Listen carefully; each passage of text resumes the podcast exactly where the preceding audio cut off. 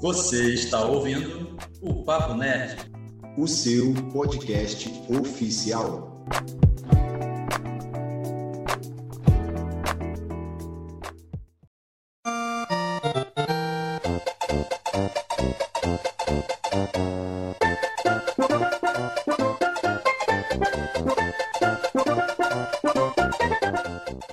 Salve nerds em geeks! Eu sou o Thiago Moura, TM, e eu sou da geração que anotava o password no papel.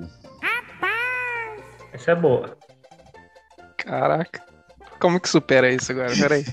Burran Combatentes, e eu tô desembarcando mais uma vez nesse campo de batalha, e eu sou da época que se sobrasse crédito, ficava anotado no papel. Eu lembro disso do Let's Play, hein? Eu lembro, hein? Tem referência, hein? Olá, galera, boa noite. É, eu sou o Paulo. Eu sou da época que eu gastava 25 centavos para jogar fliperama no vício aí todos os dias. Muito bom. Ei, tempo bom. Nossa Senhora.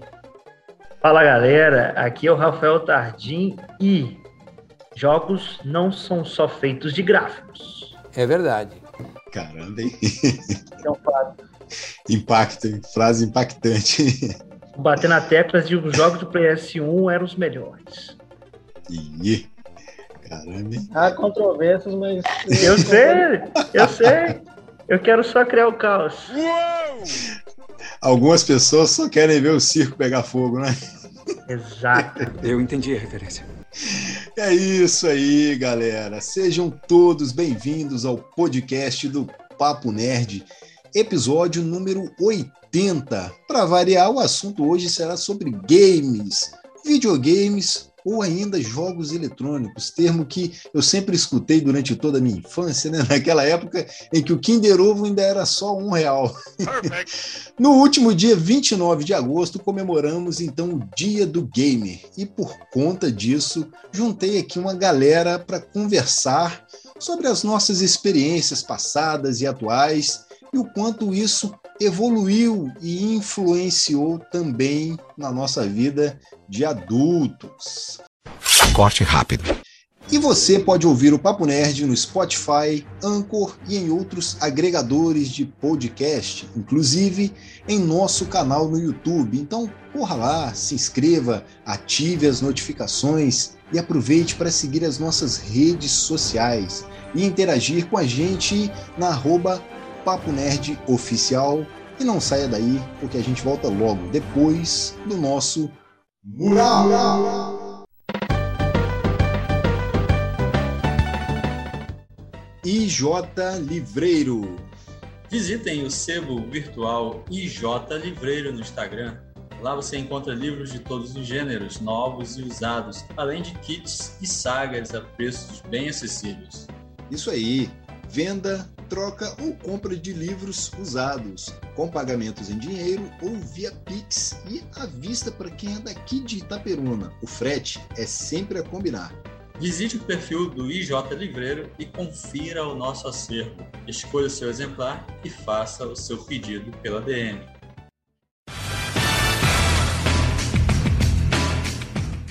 E vamos aos patrocinadores do podcast Papo Nerd. Medieval Burger.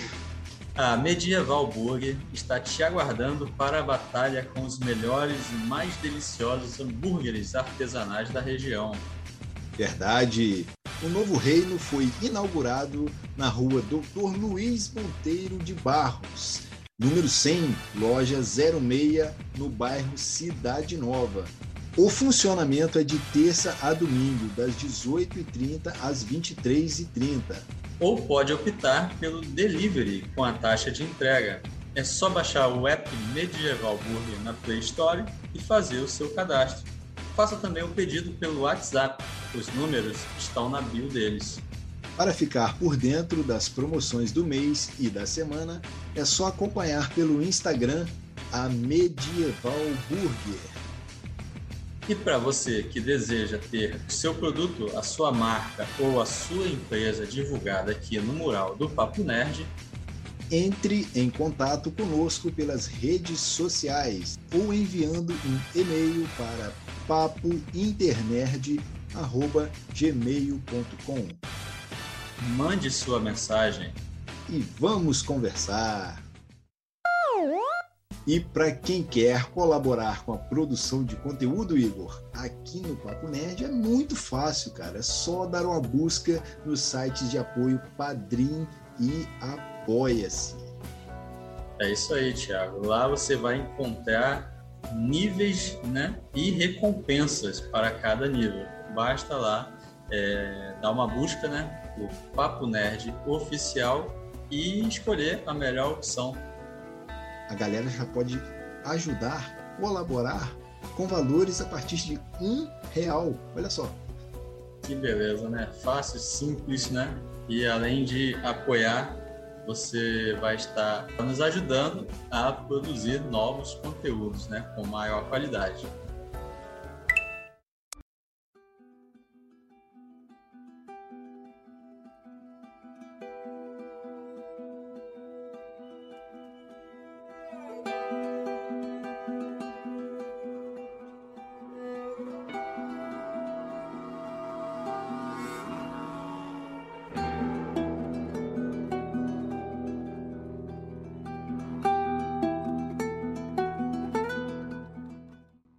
Dia 29 de agosto celebra uma modalidade de competição profissional que só tem crescido nos últimos anos, os e-sports, ou esportes eletrônicos.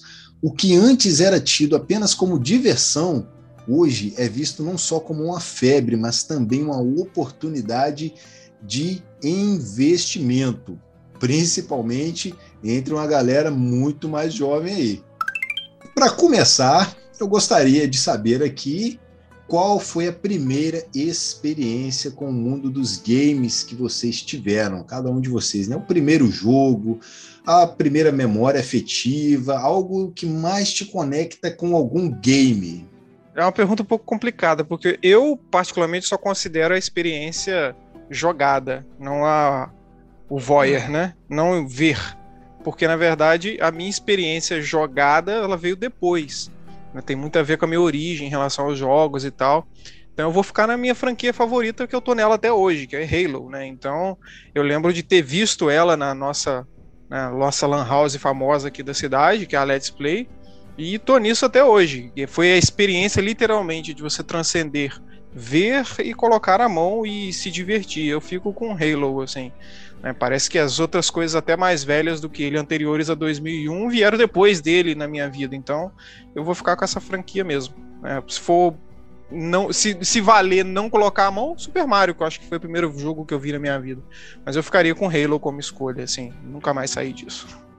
A primeira experiência com o jogo para mim foi é, Go Fight 97, que é a minha franquia de luta preferida. Foi o primeiro jogo que eu joguei não o primeiro jogo que eu vi, mas o primeiro jogo que eu joguei de lá pra cá é a minha preferida disparada, assim, em termos de luta, né? Não é o meu jogo preferido, vamos dizer assim, mas é um dos. Mas a primeira experiência foi Tekken Fight 97. E depois joguei muito no Fliperama também, né? Caraca, joguei muito também, 97, 98, cara. Era, chamavam arcade, né? Porque a gente, aqui na nossa é, região, a gente conhecia como fliperama, né? Falava muito. Uhum. Então, sim. Mas melhor pra mim é 97. Ah, o 97 é relíquia, tem o Yori possuído, o Leona possuído. Fala não, dá Caraca. Memória afetiva é uma coisa muito complexa, né? Porque não necessariamente você é, é pode estar referenciando experiências que você, é, de fato, em termos práticos, né, viveu.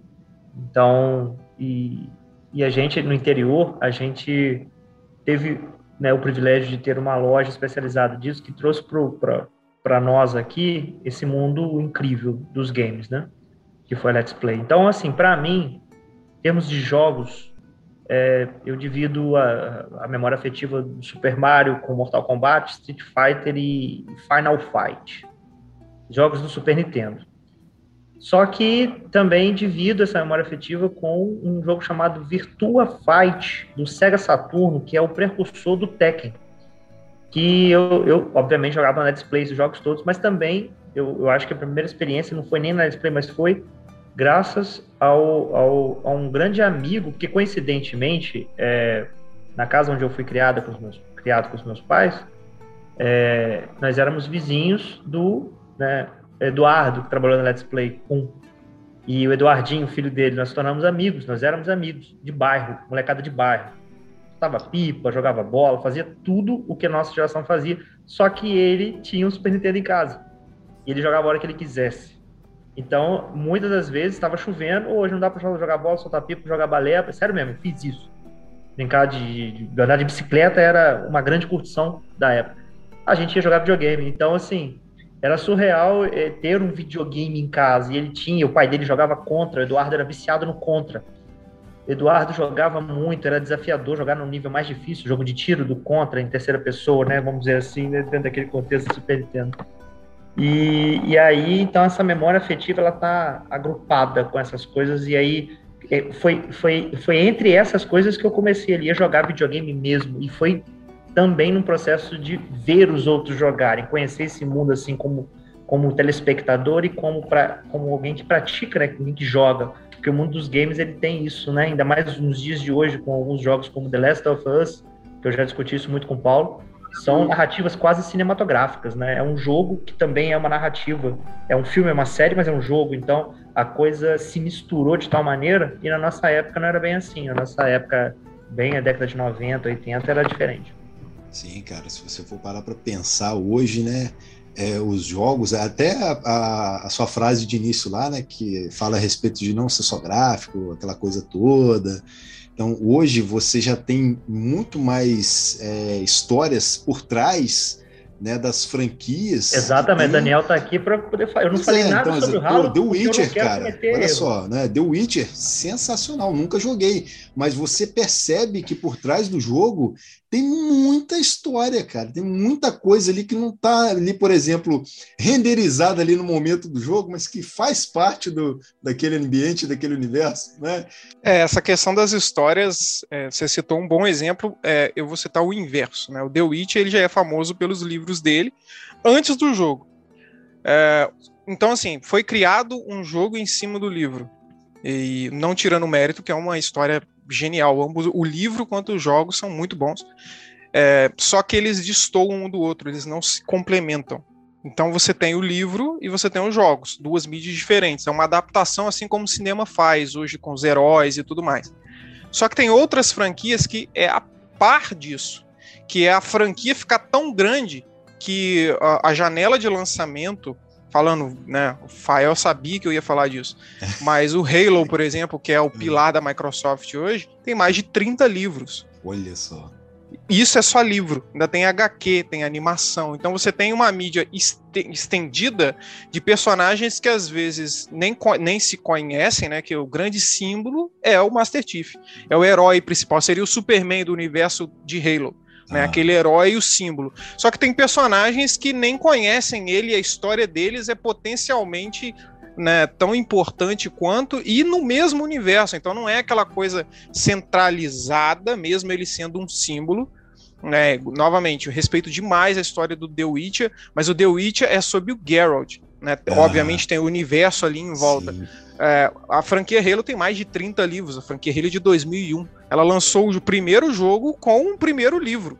Por quê? Porque a história que o primeiro jogo estava contando né, não, não tinha, já, já estava em andamento e não tinha como ser contada no jogo. Eles lançaram um livro, e isso é até hoje. Lançaram livros aí recentemente, inclusive. Então, eu gosto muito disso. É um dos motivos que me faz gostar de uma determinada franquia hoje.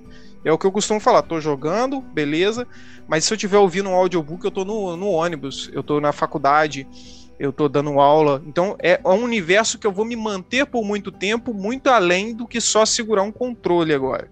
Né? Fora que os jogos não são com um personagem só também. Ainda tem isso, uma franquia com um nome que você tem aventuras com outras pessoas do mesmo universo, né? Que são os famosos spin-offs. Então você tem o livro, você tem as HQs, você tem as animações e você ainda tem as opções dentro do próprio jogo. Eu, particularmente, sou muito apaixonado por esse universo pulsante, vivo, é, que tá, você sente que ele está sempre sendo expandido. Isso me captura demais. E os jogos estão ganhando esse destaque cada vez mais em todas as mídias né, da, da, do universo, né? Todas as, as competidoras do mercado hoje optam por isso, porque querendo ou não, é um produto que vai continuar sendo comercializado com aquele nome, né? A Nintendo tem o Zelda, que também tem uma história né, aclamada por muitos anos. Né, a Sony tem as suas, né, que o, o Fael citou muito bem, o The Last of Us, né, conhecido por muitos pela narrativa, assim como a Microsoft não tem somente Halo, né, então é muito legal isso, isso me atrai demais nos jogos, hoje, né, como adulto. Quando criança a gente, né, a gente fica é, a gente chama atenção, os, os olhos saltam pelos brilhos, pelos tiros, pelos pulos, pelos monstros. Hoje em dia, como adulto, a visão é um pouquinho diferente, né? Você fica mais tempo na, na jornada, eu acho, assim, complementar, né? Sim, colocação muito boa. E a gente vê o quanto pode ser rico né, o universo ali, né? Que, de acordo com a mídia ali, ele pode ser explorado em qualquer parte, né? Muito bacana Sim. isso. E já que você falou aí sobre criança, né, saltar os olhos, eu vou falar aqui que uma das primeiras é, experiências assim visuais, né, contato que eu tive com jogos, foi com Dynavision, cara, daquele de pistola que você derrubava pato. pato passava voando, se sentava o um tiro no pato, e tinha um cachorro ainda que levantava o pato assim, ó. Então, assim, joguei algumas vezes nos vizinhos lá, perto de onde fui criado, mas a minha memória afetiva foi com Super Nintendo, Super Mario World, quando eu cheguei na casa do meu primo, que ele tinha ganhado de aniversário um, um Super Nintendo novinho, cara, aquele cheiro da caixa com isopor. Que... Nossa, aquilo que parada mágica, que você sentia aquele cheiro de novo. E aí, quando eu cheguei no quarto. Um desse hoje. É, uhum. quando eu cheguei no quarto e ele tava jogando lá, era naquela primeira fase do Yoshi Island ali, onde ele sobe com casca e joga naquela fileira de tartarugas ali, derruba aquilo tudo e ainda ganha uma vida. Eu falei, caraca, velho, que legal. Então, assim, foi ali que eu, que eu achei interessante parar mesmo para compreender. Tem um mundo ali dentro, né? então, muito, muito legal, cara. A primeira experiência, assim, contato que eu tive. Depois daquilo, né, a gente não tinha acesso, ainda não tinha videogame em casa. Mas a gente ia jogando muito. Então, eu gostava muito de ficar ali na casa dos meus tios, com, com os meus primos lá. E, e, era por causa disso. A gente brincava de tudo, Rafael, mas tinha a hora que a gente separava para o videogame. Né? Então, aquilo fazia parte da nossa rotina. Pô, vai para lá o final de semana, no sábado, joga bola na pedreira, tem peão, tem boleba, tem isso tudo, e aí, de tarde, tem o videogame. então, assim, ele complementava a nossa rotina, cara. Então, era, era o café parada... da tarde da criançada. Então, era, era mágico, era mágico para aquela, aquela parte da, da infância, assim, né? Isso foi muito rico para mim, e acredito que não só para mim, né? Para vocês também deve ter alguma parte aí com experiência mágica envolvendo um jogo mais antigo. Por isso, eu acabo me considerando aí mais um retro gamer do que um, um gamer atual aí, né? entre a divisão entre retro game ou game atual, eu acho que eu sou bem dividido. É, Super Nintendo, por exemplo, eu tenho a memória assim, não só a memória, mas atualmente também, porque eu tenho Super Nintendo em casa e a trilogia Donkey Kong, por exemplo. Quando eu olhei aqueles gráficos pela primeira vez, nossa senhora, pelo amor de Deus. E, e a trilha sonora, para mim, é a melhor trilha sonora de todos os tempos. Assim, concordo, no, concordo. que que isso? Chega a arrepiar. E aí, na hora que eu olhei aqueles gráficos, eu falei, meu Deus do céu, eu tenho que jogar isso aqui. E é um jogo que eu sempre quis ter. E aí eu consegui comprar a trilogia. Hoje está bem caro, mas consegui comprar e tem tudo originalzinho lá em casa. Cuido direitinho. Mas e Super, Super Mario World também, nossa senhora, aquela trilha sonora do da primeira fasezinha ali que você falou, nossa. É. Aquilo ali pra quem não joga game, joga videogame, conhece. Uhum. Pelo amor de Deus. Muito legal, muito legal. Cara, isso tudo no aí. Meu, é no meu caso é. É. No meu caso, essa é suspeito para falar, porque eu tô jogando praticamente o mesmo jogo há 20 anos, porque eu jogo Pokémon. Pokémon tem quanto tempo? Uhum. Então, assim, eu não sei o que, que eu sou, se eu sou fã novo ou se eu sou fã, se eu sou fã retro gamer, né? Porque continua lançando da mesmo nome, então eu vou ficar eu, aí eu, eu acho que também. cada um né, tem, um, tem um, por exemplo, assim, 80% é, é, uma é. gamer atual, 20% retro gamer, né? Então, assim, eu me considero mais um retro gamer porque eu acabei não acompanhando essa evolução toda. Claro, joguei ali PlayStation, joguei muito pouco Nintendo 64, mas assim, desses novos, não joguei praticamente nada, cara. PS4, PS5, nunca botei a mão nisso. Eu tenho jogado ultimamente no celular, que é Clash Royale, cara, olha só. então, assim, um gamer mobile, que é jogando ali na hora que eu tenho um tempinho durante o dia, ali na hora do almoço, que não tenho nada para fazer ali. Aí eu vou lá e jogo umas duas, três partidas no dia ali, né? mais ou menos para poder dar uma, uma upada ali no nível, alguma coisa assim, né? É o que dá para fazer hoje, né? Claro, tirando os emuladores que eu tenho aqui instalado no PC, que é para jogos antigos de Super Nintendo. Aí sim é outra coisa. Por isso que eu falei que eu me considero mais um retro gamer por causa disso. Certíssimo. Não, total, total. É, no, no meu caso, eu é, sou de um contexto é, e também não, não, não tive a sorte né, de ter um, um, console na época, seja ele qual for, é, é, de presente. Então a gente tinha que ir até a Let's Play jogar e, e lá, né, graças a, a, essa ausência de ter é, a hora que quisesse, eu pude conhecer uma série de pessoas, vivenciar diversos tipos de sentimentos que eu acho que eu dou um valor diferenciado a hoje, depois de 20 anos, 25 anos. Uma das melhores partes, conhecer a galera. Conhecer a galera, a resenha, aquela, e, e, o caminho de a pé para casa até lá, imaginando um monte de coisa e vindo e vindo para casa de volta com um monte de coisa dentro de mim, né, na cabeça, a imaginação, toda aquela, aquela energia positiva. E hoje, depois de 20 e poucos anos, comprar um Super Nintendo de segunda mão, mas ter um, que eu tenho até dois aqui, que a gente, Paulo vem aqui, a gente joga, fazer uma coleção de jogos, como a trilogia Donkey Kong também, que foi emocionante montá-la, é, é, é, um valor diferenciado, porque quando isso veio ao mundo aqui na cidade do interior, não se tinha ele toda hora. Eu acho que isso vale para o cinema também. A questão de você ir à locadora, de você alugar uhum. um filme, de você assistir esse filme somente por 24 horas que você podia, porque era, era custoso, mesmo que era mais barato, mas era uma vida custosa. Então dependia que meu pai tirasse um dinheirinho do trabalho dele para poder né, alugar ali os filmes, tinha a questão da comunhão da família, todo mundo ia ver filme no VHS sábado, pegava dois, três filmes, tinha que entregar segunda-feira, rebobinado. Essas coisas todas são coisas que transcendem né, a tecnologia e vão para a cultura, o hábito nosso, construção de que nós somos. Então eu não consigo deixar. Então, nesse, nesse ponto, eu sou retro gamer, porque aí eu parei no PS3, no World of War ali, parei, joguei lá na Let's Play aqui do shopping, né? Que é uma Let's Play que ainda continua. Uhum. Não é essa classicona que é da década de 80 e 90, mas eu parei por ali, né? Assim, eu não, não, não, não, não me senti atraído por alguns jogos, então eu sou muito preso a jogo. O jogo me prende ao console, entendeu? Ao console, né? Console não, console.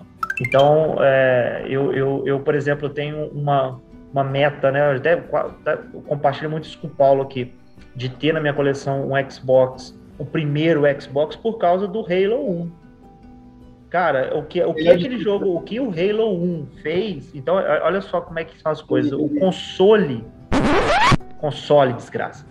É, o, o, a, a, a memória de eu jogar esse jogo é, em grupo, porque eu já tinha experimentado isso com 007 GoldenEye no Nintendo 64 de certa maneira, quatro, quatro players. Perfeito. Mas, mas você jogar em televisões diferentes, o, o a possibilidade. Halo revolucionou a 16 jogadores.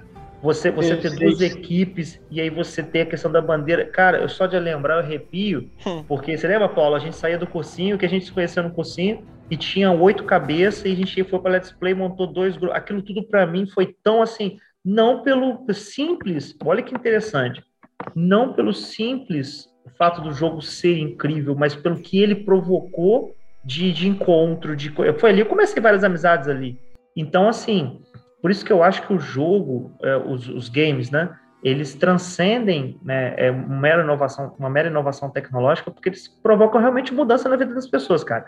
E, e quando você traz para o mercado, você tem mole, é, pessoas muito jovens, né, a molecada nova, milionário, uhum. trilionário. Você revolucionou o mercado também. Então, assim, são coisas que eu, eu não consigo é, deixar de mencionar quando, quando, quando a gente. É muito louco fa fazer essa analogia com algo que ainda continua, como o próprio Daniel falou, ainda continua é, produzindo conteúdo, produzindo é, novos, novas, novas edições.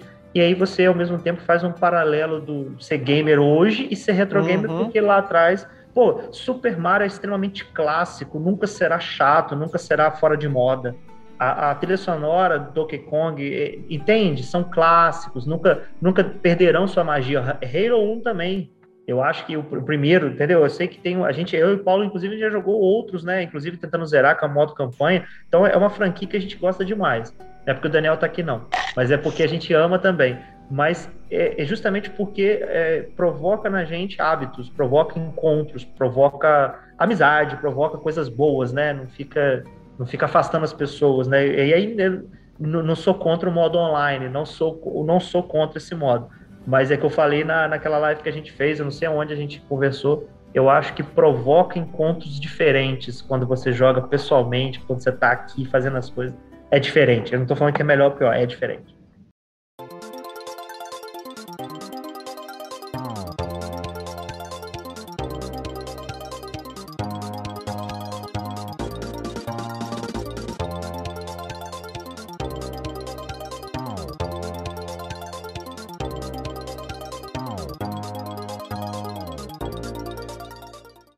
E ainda, Rafael, no que você falou, né, sobre as locadoras, né, de como elas praticamente foram consideradas aí templos sagrados, né, nos concederam inúmeros momentos e amizades aí, né, uma época longe da internet, dos streams, de jogos multiplayer, né.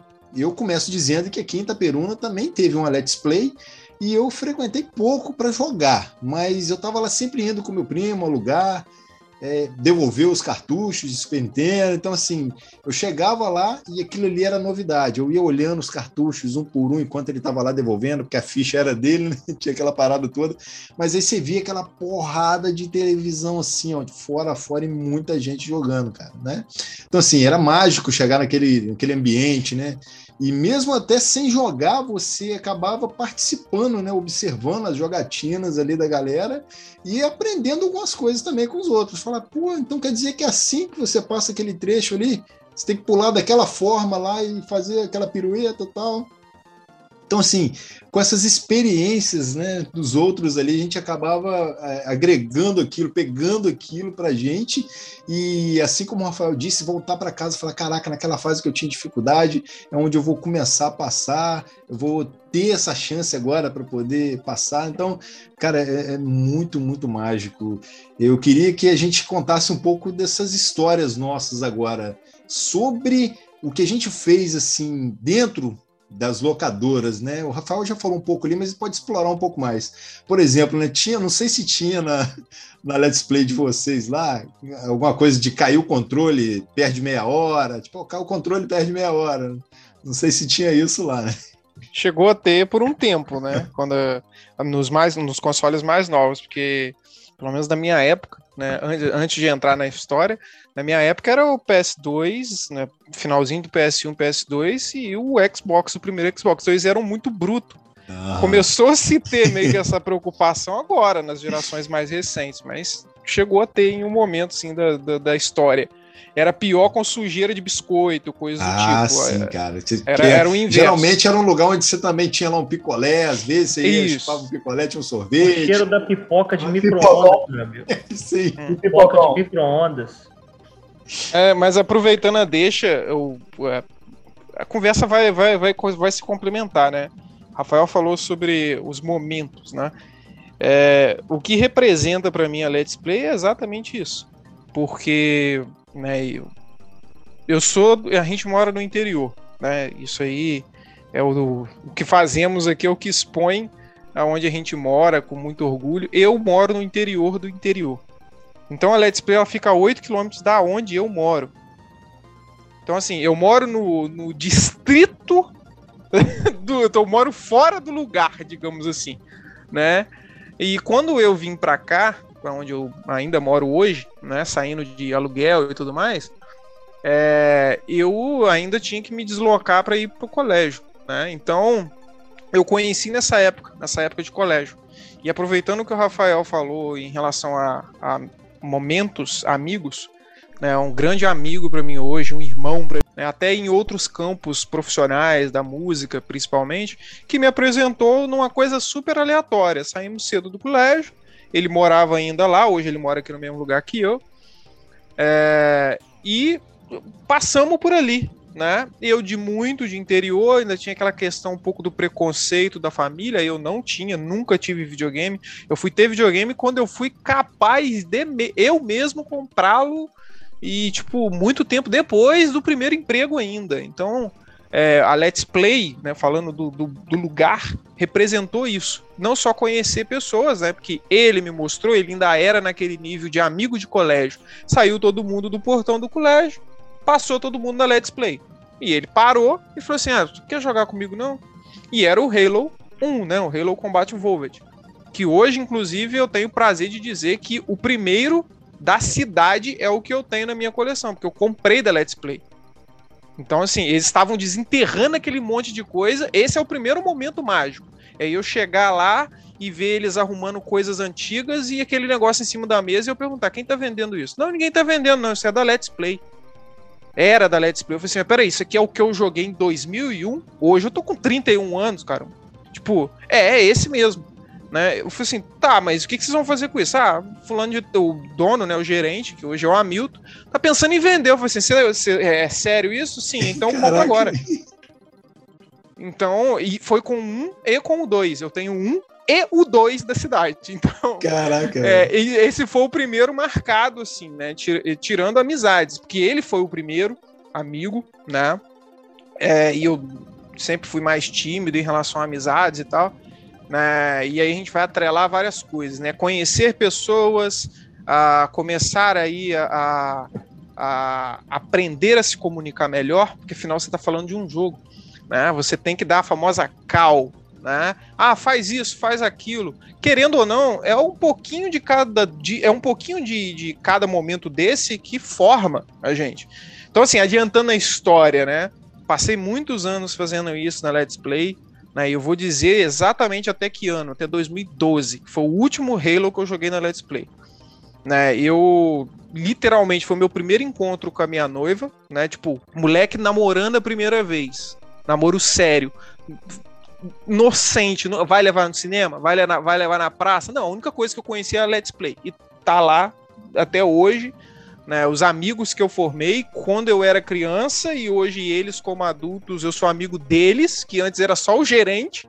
Né, então, a nível assim, de eu ser padrinho de, de, de casamento, então, de alguns ex-funcionários e que me conheceram lá profissionalmente, porque, né, falando, eu tô falando muito de Halo porque foi o jogo que me marcou.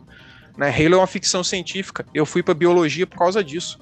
Então, fui buscando, foi, obviamente eu tinha outros interesses científicos, mas foi por causa da ficção científica.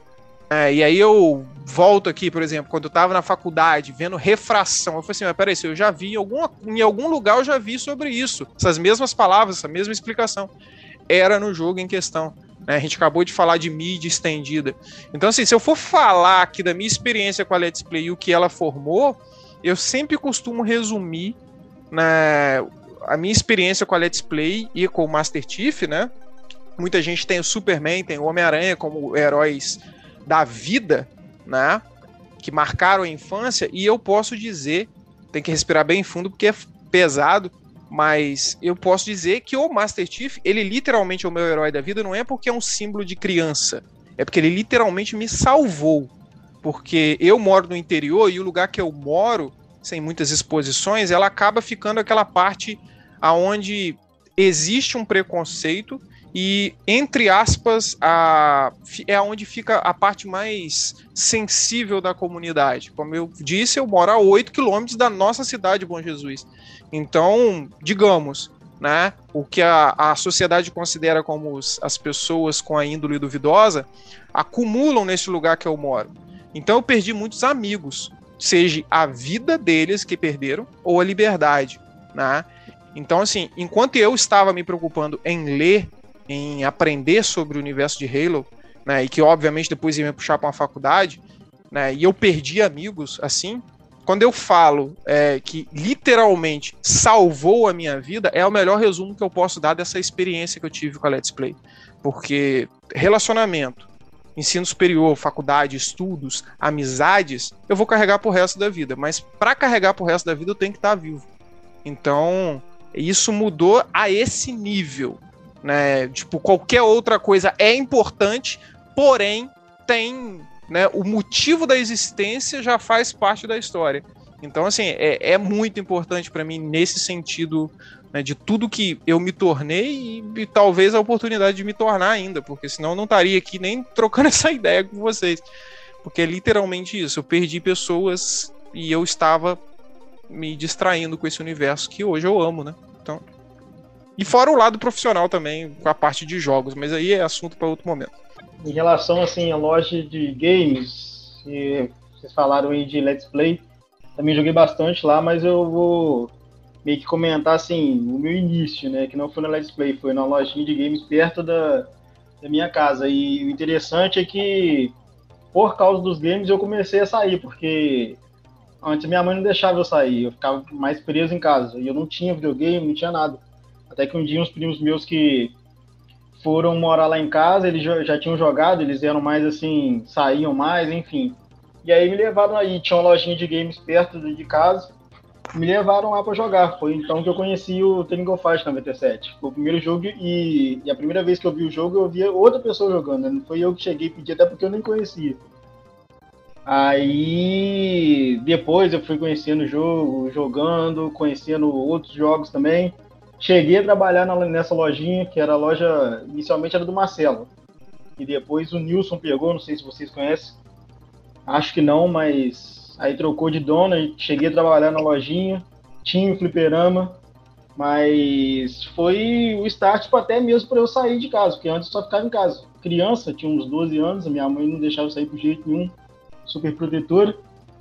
E foi assim, fui, fui conhecendo. Daí eu conheci o, o Let's Play, Inclusive, é, foi por causa do Halo também, o Combate Evolved, né?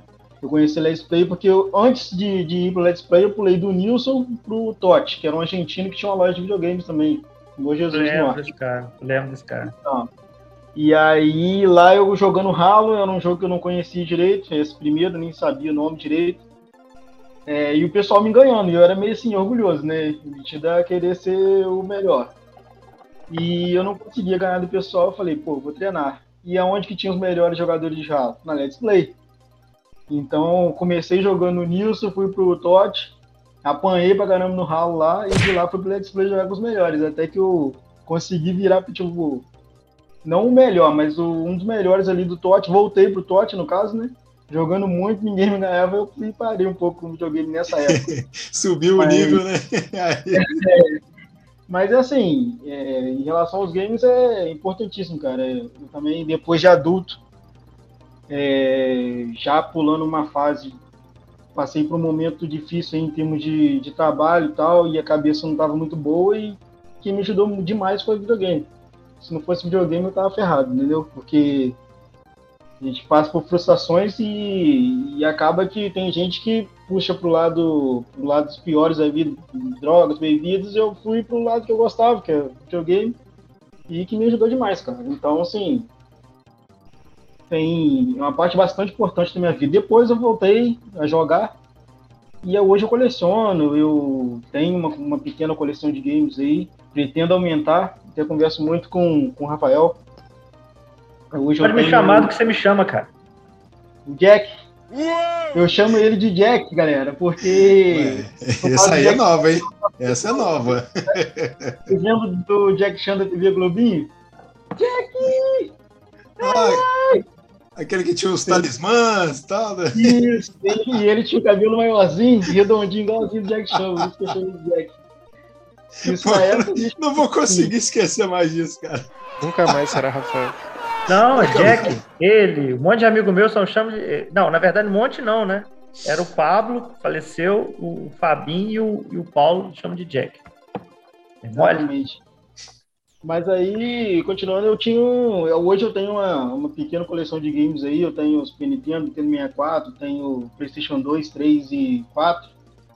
Então eu tenho bastante, assim, gostos variados para games. Pretendo comprar mais alguns.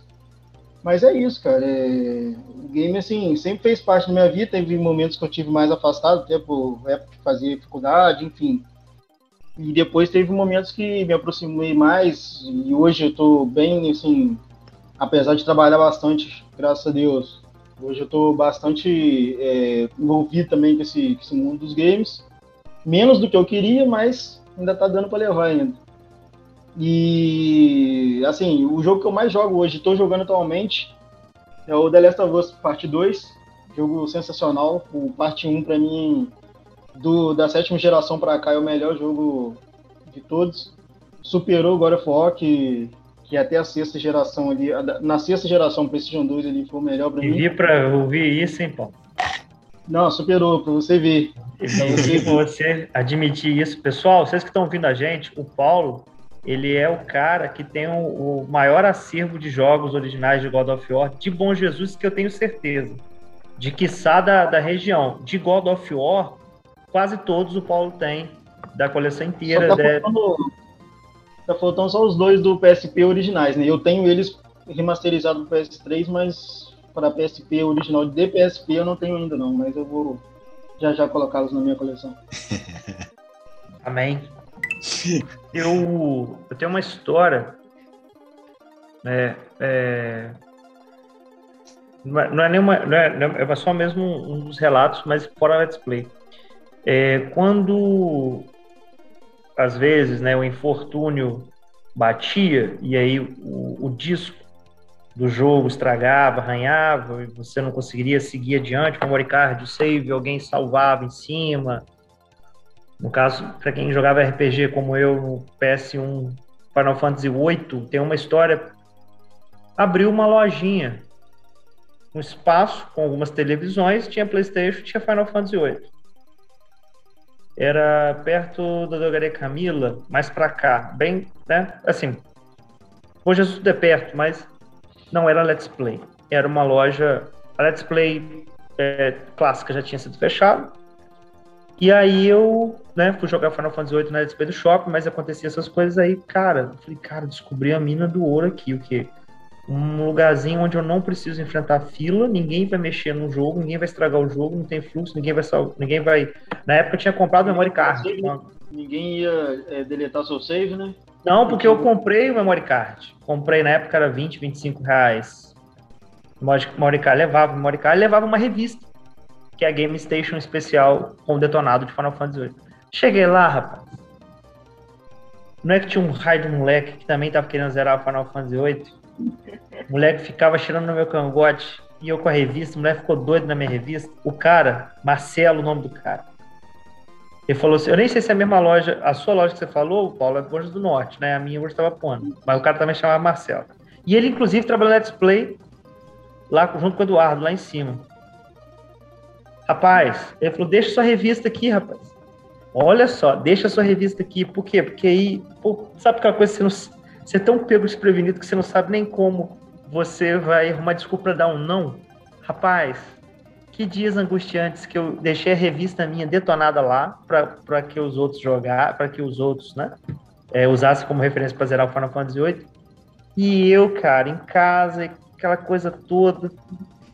E, e aí foi uma experiência muito louca porque eu, eu pensei que eu tinha conseguido, né? Assim, caraca, consegui um cantinho só meu para jogar, já que eu não posso ter em casa. Falei, aqui ninguém vai me amolar, eu vou zerar finalmente Final Fantasy VIII. Vou esperar os três discos. Comprei a porcaria onde o memory card, agora ninguém vai salvar o memory card dele. Consegui o detonado. Rapaz, a loja fechou.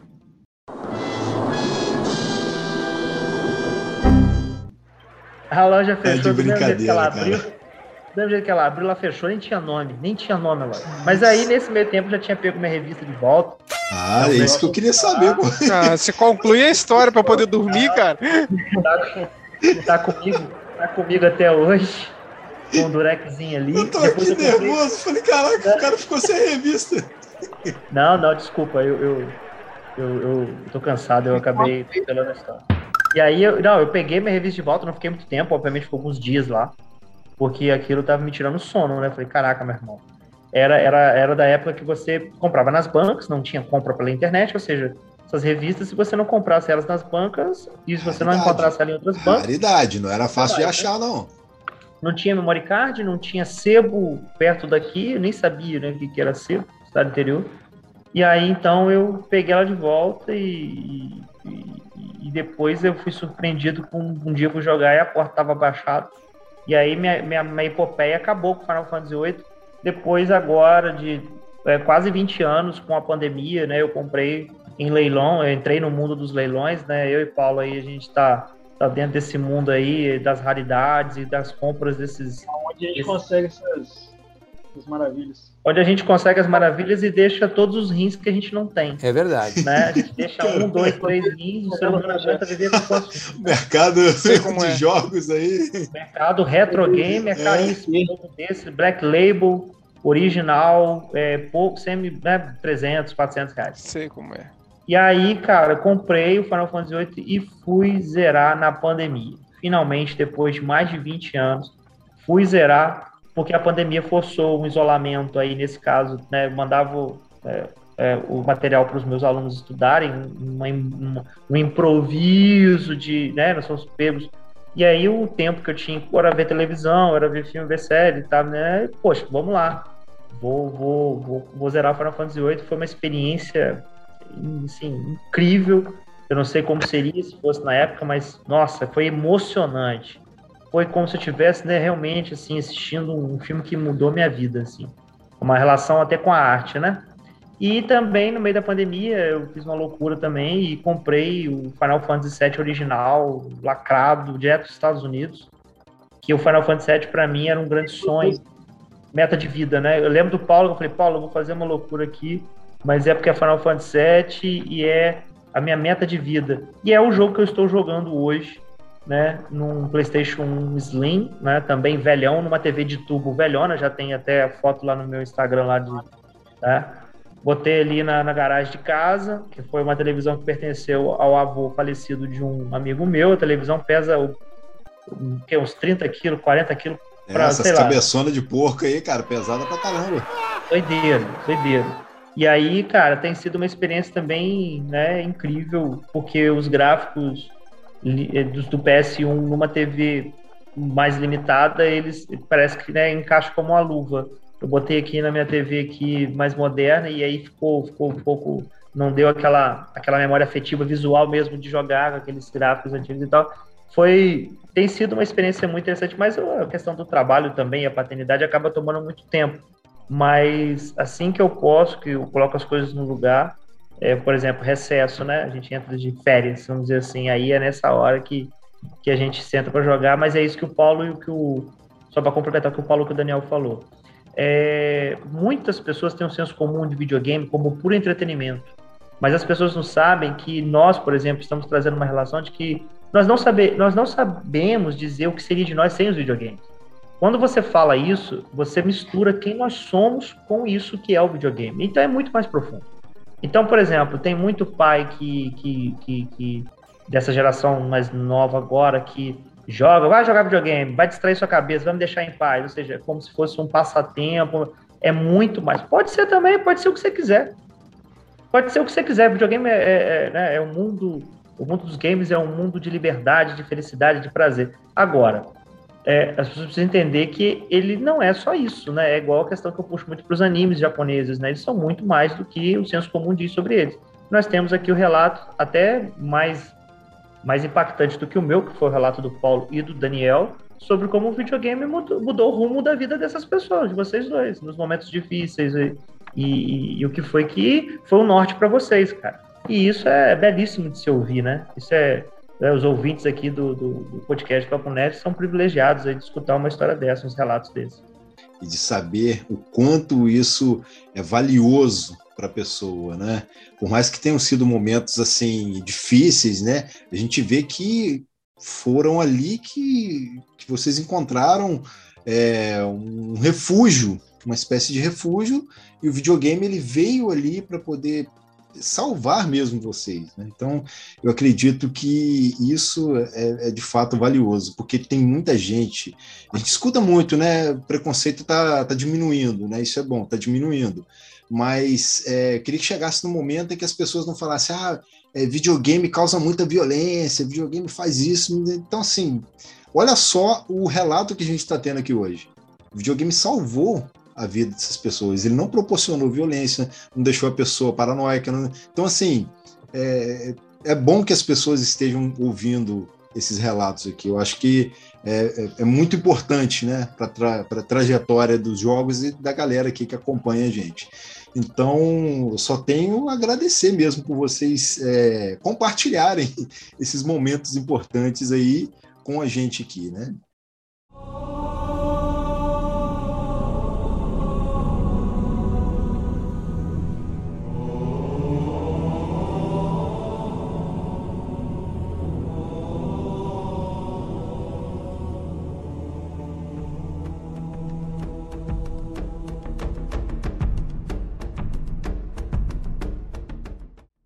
Agora vamos falar dessa evolução aí dos games, né, do que conseguimos acompanhar desde os retro games como Super Nintendo, um Sega Saturno, até esses mais novos agora, né? Quero saber de vocês aí, porque eu mesmo não joguei desses novos, né? Xbox, PS5, ainda não coloquei a mão nisso, não. Já joguei ali, por exemplo, no computador um Far Cry ali, né? Mais ou menos ali, mas para PC. Então, assim, quando eu pude, eu experimentei algumas coisas, né? Mas eu acho que ainda hoje me considero dentro do campo atual dos games, né? Um game mobile aí que só joga Clash Royale aí para se divertir de vez em quando.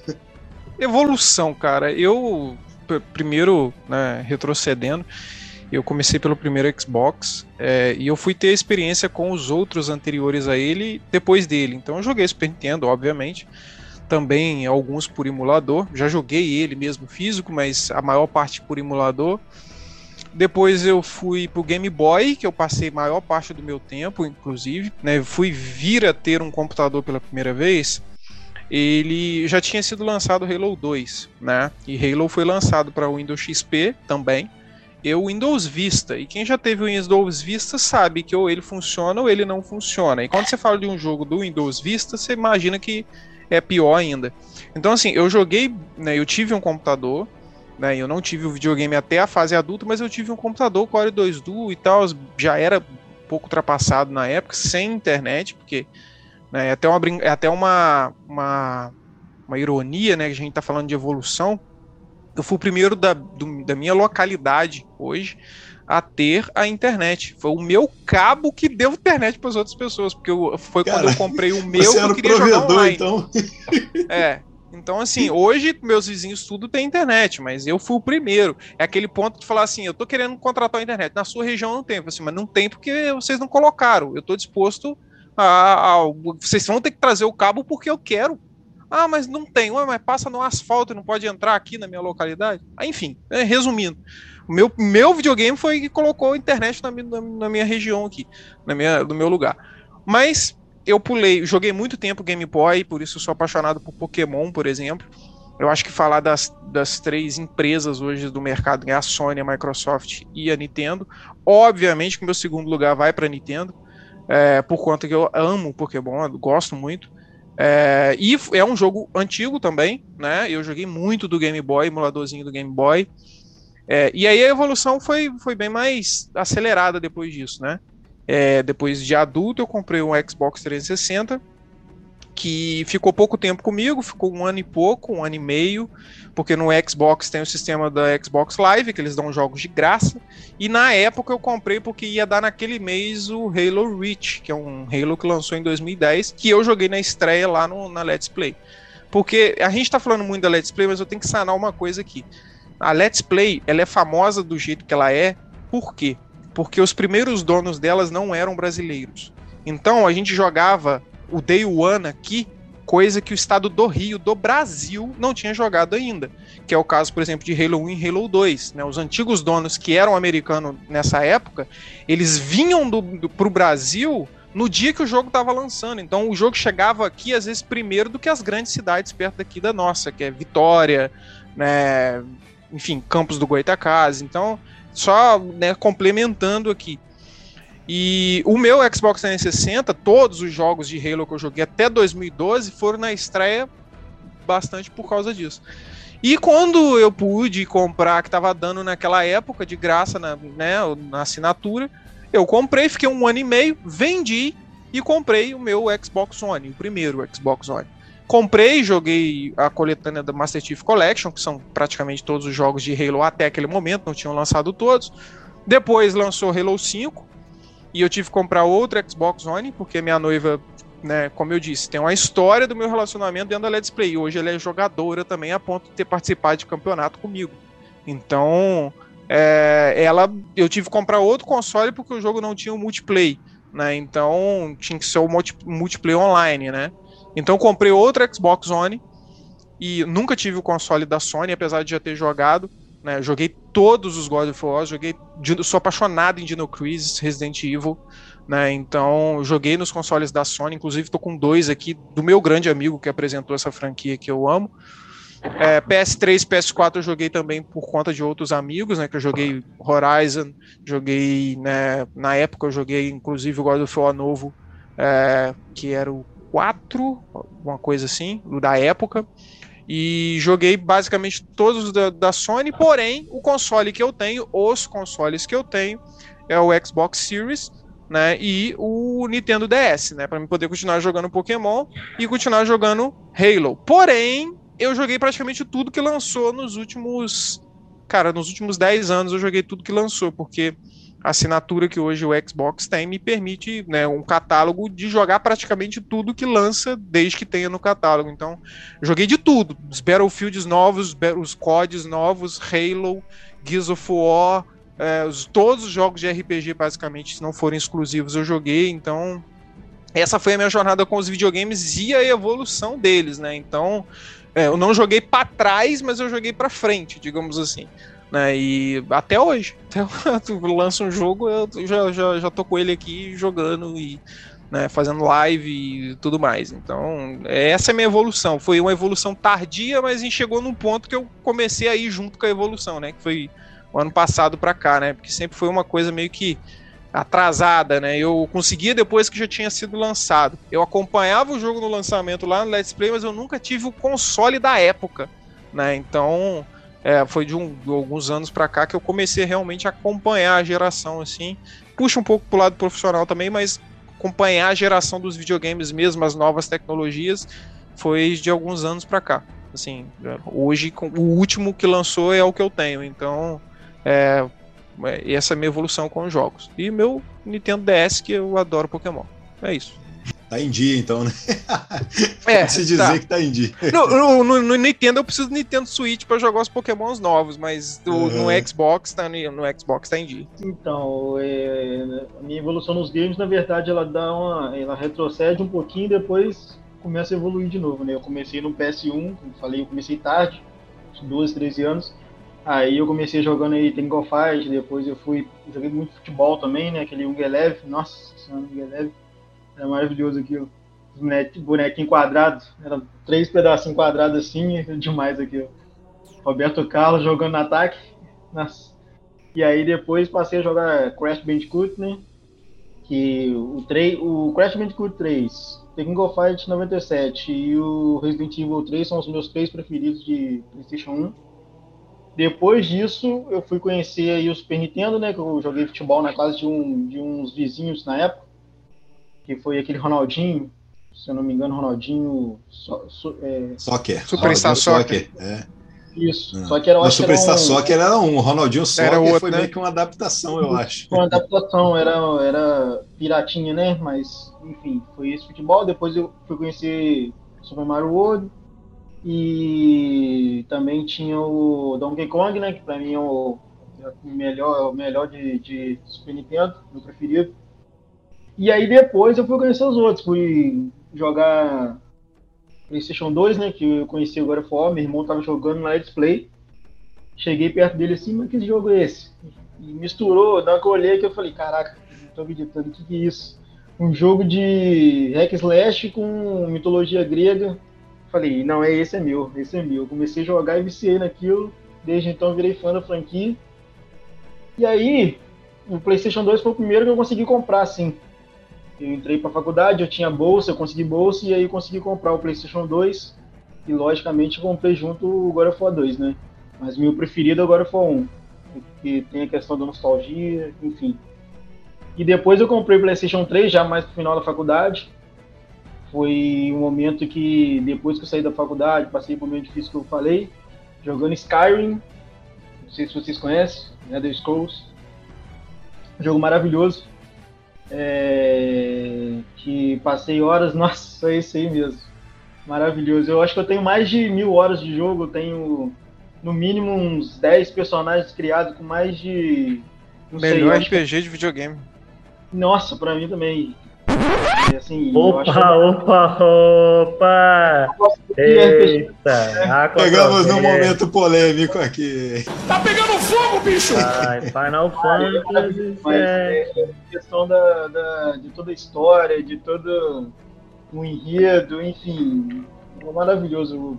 Esse jogo é maravilhoso. Tô ansioso pelo 6 aí. E agora, recentemente, eu acho que deve ter, deve ter uns 5, 6 meses, acho que menos até, 4, 5 meses que eu tenho o PlayStation 4. Eu consegui comprar só agora.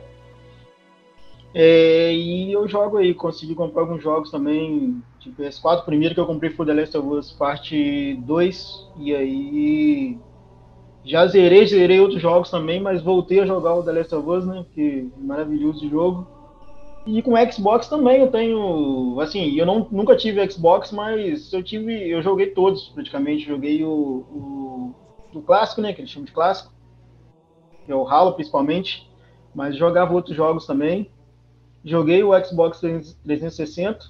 Halo também era a principal franquia que eu jogava nesse Xbox 360. E no One eu joguei, adivinhe, Halo também. Mas eu joguei alguns outros jogos, mas esses são os principais de Xbox. Nintendo, depois do Nintendo 64, eu confesso que eu não consegui acompanhar assim. Eu não joguei muito o Cube, né? O Cube, enfim. Não joguei o Wii, a gente chegou a jogar, né? Com o Jack aí, a gente jogava bastante o, o Mario Kart. Kart. Nossa, esse jogo é maravilhoso. Melhor franquia de corrida para mim, disparado. É... E o Wii U não cheguei a jogar. E o Switch, eu nunca botei a mão no Switch, na verdade, até hoje. Eu quero até ter um, mas ainda não consegui. E pelo preço que tá, ainda não, tá fora da, da, minha realidade. Os jogos, né? O videogame nem tanto, mas o, os jogos uhum. são absurdamente puxados.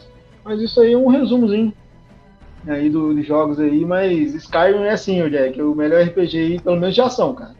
Isso é porque você não gosta de RPG de ação, mas enfim.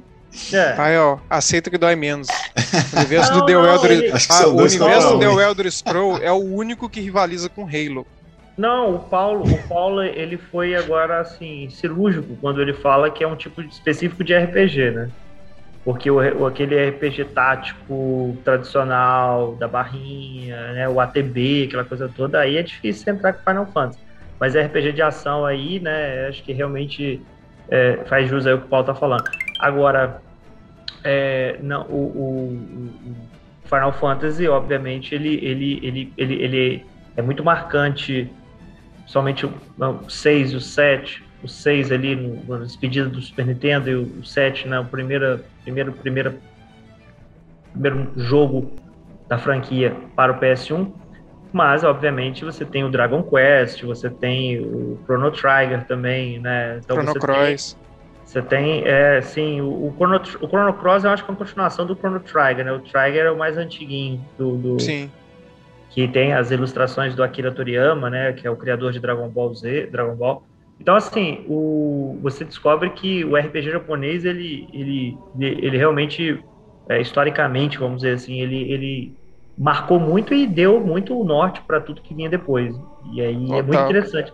Muito interessante você pensar nisso, né? Você pensar a história dos games, você pensar as influências do RPG japonês para o mundo dos RPGs como um todo, né? Não, as grandes obras que vieram dos Estados Unidos depois, e também o Metal Gear também, né? O Metal, Metal Gear também é um jogo é, que é revolucionário, né? O Kojima por si só ele já dispensa comentários, mas né, é, até a polêmica do Death Stranding é algo tão tão tão, tão complexo da cabeça de um cara que é gênio que vai ver vai ver daqui a 20 anos as pessoas vão entender e aí vai virar um grande clássico ou à frente do tempo. Não sei, o cara, o cara é um gênio. Isso é indiscutível. O Kojima é um gênio. Para entender a cabeça de um gênio é complicado. Se você pegar os compositores do, da franquia Final Fantasy, né, Nobu Ematsu, esses caras, os caras são um gênio. O, o cara que compôs a, a, a própria trilha de Super Mario, que eu esqueci agora o nome dele, né, o nome japonês lá. Esses caras são gênios, esses caras eles, eles criam uma coisa que, que, que, realmente vai reverberar na história. Transcende, né?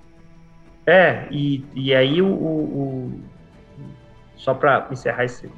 É, pô, fala, eu, eu não vou falar nada sobre isso, sobre trajetória e, e, fazer um histórico aqui, porque o jogo que eu tô jogando ele foi lançado em 1997. Ponto final. O jogo que eu estou jogando hoje, ele foi lançado em 1997. Já disse tudo aí. Isso é retro game. É, retro game cabelos brancos. É. o retro game grisalho. Total.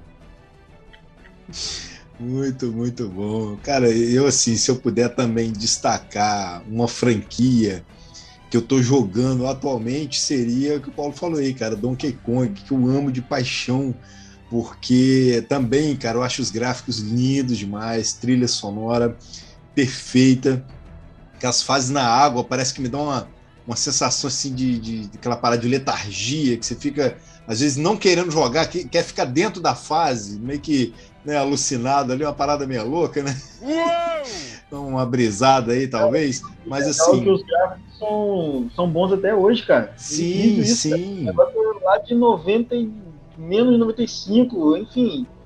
Coisa sim. mais de quase 30 anos, cara. E o gráfico sim. é absurdamente. É, e, e ele eu acho que foi, se não me engano, ele foi meio que revolucionário, porque se você pegar os jogos de, se não me engano, 8 bits, né?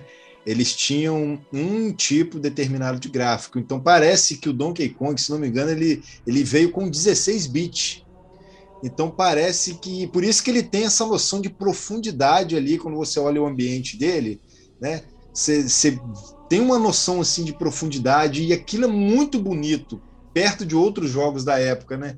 Ele tinha é. é. essa qualidade a mais, né? Então, realmente uma coisa que me convidava a jogar. Eu falei, caraca, que sensacional você está jogando. Você vê ali as árvores, mas tem no fundo, tem fase na chuva, tem fase na neve.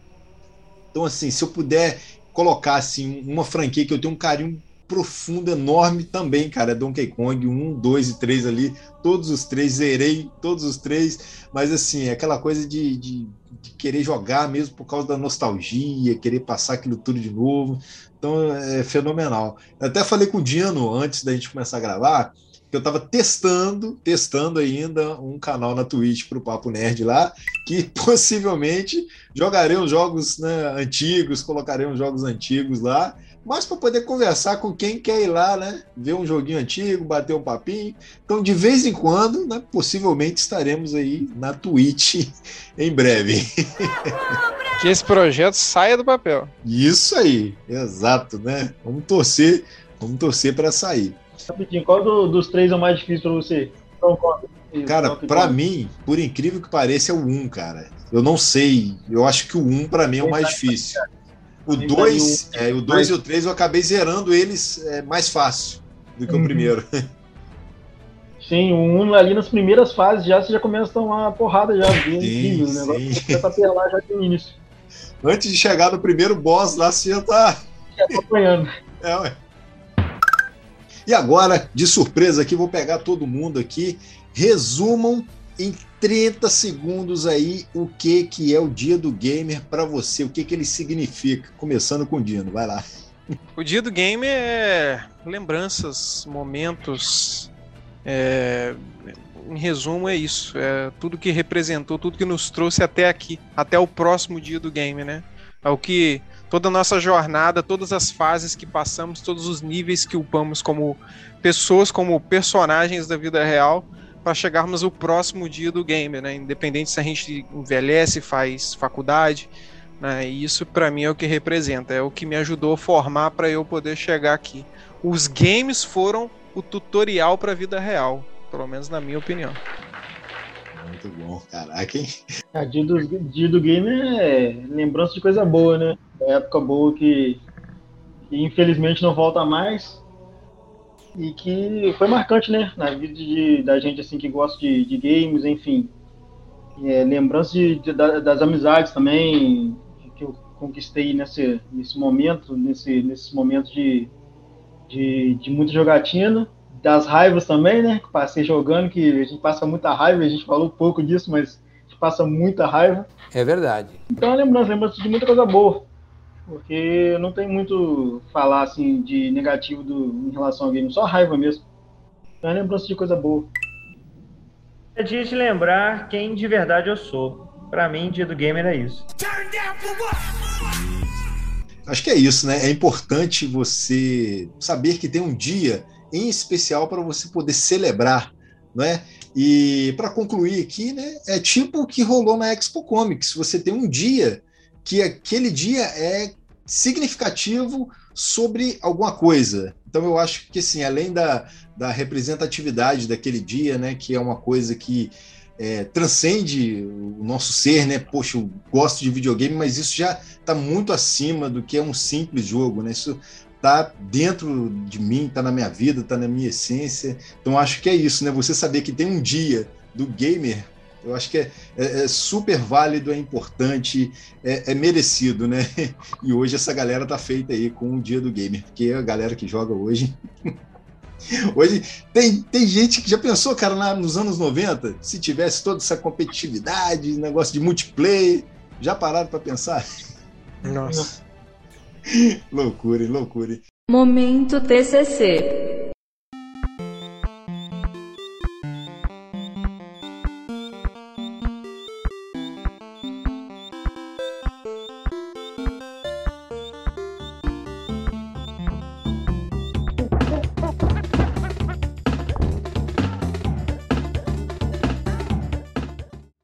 É isso, galera. Chegamos aqui ao nosso momento TCC do Papo Nerd, momento jabá aqui, onde a galera deixa aí o Pix, deixa as redes sociais aí, deixa a caixa postal, deixa o link da Twitch, não é, Dino? Começando por você, manda ver. Então, galera, é, galera me chama de Dino, né? É apelido até que advém dos jogos. Eu atualmente faço lives, né? sou afiliado da Twitch, então faço lives todos os dias lá na plataforma. Né? Inclusive o nome do meu canal não é Dino, porque é o nome dos meus personagens normalmente dos jogos, né? Então é Crucifer, você vai achar por lá, né? É muito simples, vai ter gameplay minha lá é, jogando Halo principalmente, que é a temática do meu canal, mas eu gosto muito de jogos de tiro, né? Os FPS, RPGs também. Então eu tenho um playlist semanal aí que cobre vários tipos de jogos diferentes, né? Sendo a quarta-feira exclusiva e né, o famoso bordão de lá, que é o respeito a Let's Play, porque era as quartas-feiras de corujão da Let's Play aqui na nossa cidade. Então eu fiz a quarta-feira só para isso, né? Inclusive nesse, né, no dia 29, né, foi o dia do gamer, a gente esteve lá jogando também, né? Até entrou alguns outros amigos aqui da cidade e a gente acabou né, trocando uma ideia sobre isso. Então eu tô lá todos os dias.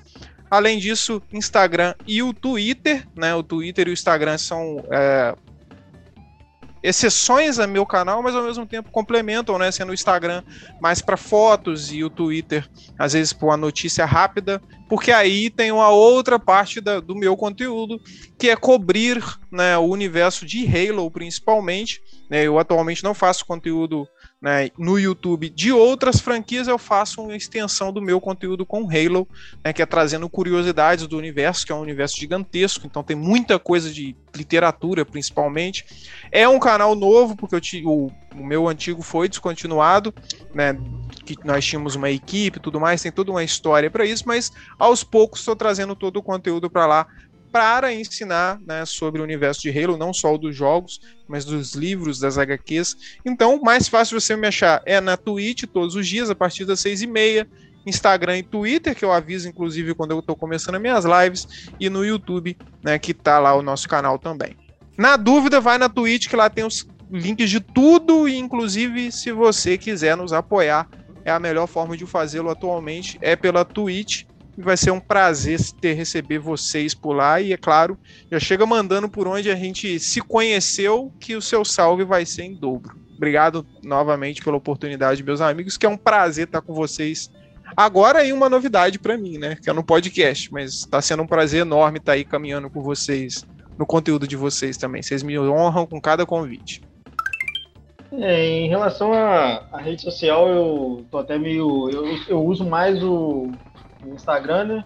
É PHVA Severino, mas é mais para fotos mesmo. Eu ultimamente tenho trabalhado muito, eu trabalho com coisas à parte aos games, né? Game é mais questão de hobby, enfim, coisa que eu, que eu curto mais no, no lazer.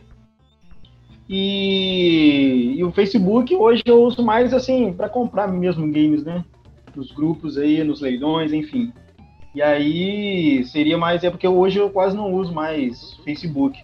Então seria mais só o Instagram mesmo e e o Twitter eu também uso muito pouco, eu uso mais para ver só notícias mesmo, então seria mais o Instagram mesmo. E queria agradecer aí a oportunidade, enfim, o espaço. Essa conversa muito legal aí. Enfim, se tiver outro convite, pode chamar aí que a gente está disponível aí. Conversar, um prazer estar com vocês. Então, pessoal, se, se vocês quiserem dicas, assessoria aí para mundo dos leilões, jogos, é com o Paulo mesmo. Vocês chamem ele lá no Facebook lá. Ainda mais aí com os jogos aí do que ele faz coleção, é o cara certo aí para vocês consultar. Queria agradecer novamente o convite. Satisfação estar todos com todos os amigos aqui. Você ouvinte aí, vou, vou convidar você para dar uma olhada no TalmaCast, que é um podcast que também é projeto de extensão aqui do nosso Instituto Federal Fluminense Campos com Jesus, do qual sou professor de filosofia. E aqui a gente, então, é, há sete anos, trabalha com o Cineclube Debates e agora com o podcast do Cineclube Debates, que é o TalmaCast. Vou, inclusive, saiu o episódio hoje novo do, do IFE para o Mundo, conversamos com o Bruno, ex-aluno, está na França lá, fazendo uma das maiores escolas politécnicas do mundo. A história dele é muito legal, vou convidar você a dar um play lá também. E também dar uma olhada nas nossas outras linhas temáticas. A gente fala sobre tudo e a gente também coloca a molecada para poder aprender a mediar, apresentar. E é muito importante que vocês nos escutem lá e também digam o que vocês estão achando. Esse é o Mexante, Thiagão. Obrigadão aí desse dia do gamer aí. Apesar do cansaço aí, bater papo assim renova a alma. É verdade. Ajuda, né? Dá aquela relaxada. Né? Muito, muito bom. Eu só tenho a agradecer cada um de vocês aqui por ter compartilhado né, um pouco dos momentos aí, das experiências, um pouco das jogatinas aí, né? Possivelmente a gente falará sobre outros jogos, outras experiências aí, quem sabe, né? E vamos finalizando mais um podcast aqui do Papo Nerd. Esse foi o episódio número 80, onde conversamos sobre as nossas experiências aqui com videogames e como, mesmo depois de adultos, seguimos ainda jogando, né, comemorando e celebrando também esse dia do gamer. Para você que nos ouviu até agora, obrigado pelo carinho, pela companhia. Aproveite para curtir esse episódio e compartilhar com todos os seus amigos. Siga também o Papo Nerd, toda essa galera aqui. As redes sociais já estão linkadas no post. E lembre-se, se estiver pelo YouTube, não esqueça de ativar as notificações lá para acompanhar as nossas lives e também os mini pods. Para dúvidas, críticas, sugestões ou o Pix da Alegria, só enviar para papointernerd@gmail.com. Eu sou Thiago Moura TM. Quem quiser falar comigo, tô lá no Twitter, no Instagram. Até mais e obrigado pelos peixes.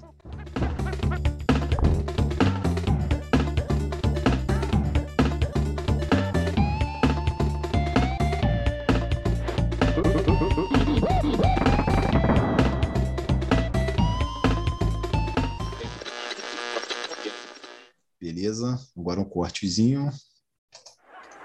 Aqui tá dando que falta 5 minutos e 30. Cinco minutos? 28, 26. Perfeito, perfeito. Dá para eu, pra eu concluir aqui, aí depois, quando eu abrir o outro, a gente já entra na discussão, né?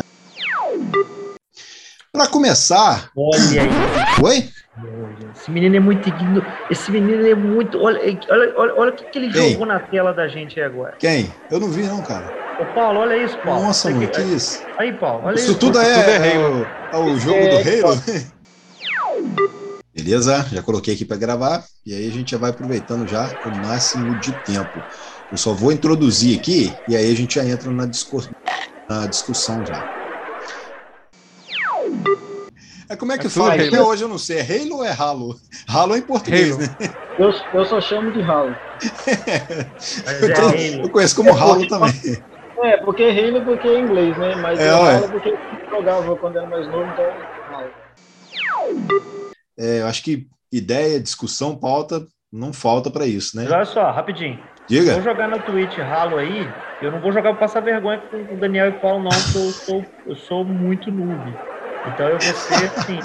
Eu vou se passar Ah, humilhação e eu tenho uma imagem a zelar como professor. Eu tenho muitos alunos. Eu não vou passar por essa humilhação, não, porque eu vou Tem virar algum nível café com leite meme. lá, não, né? Eu vou negar esse convite. Você chama os dois e vocês vão ser felizes bem longe de mim. Eu, tô, eu, tô, eu tenho que esperar um pouco aí, muito tempo que eu não jogo. Cara, Eu acho que se eu for jogar contra o Daniel num, num, num X1, eu duro meio mil- milésimo de segundo. Caraca. Que isso, cara? É tipo assim, né? Liberou a jogatina, já. Ó, brigadão, mais uma vez, valeu. A qualquer, momento, a qualquer momento tá caindo aí a transmissão. Só É pra isso falar aí, que não é né? mentira, Rafael. Um lá, e ó. dois. Caraca? Cara, você tem que fazer um vídeo mostrando sua coleção, brother. Já fiz, pô. Então eu tô por fora, esquece.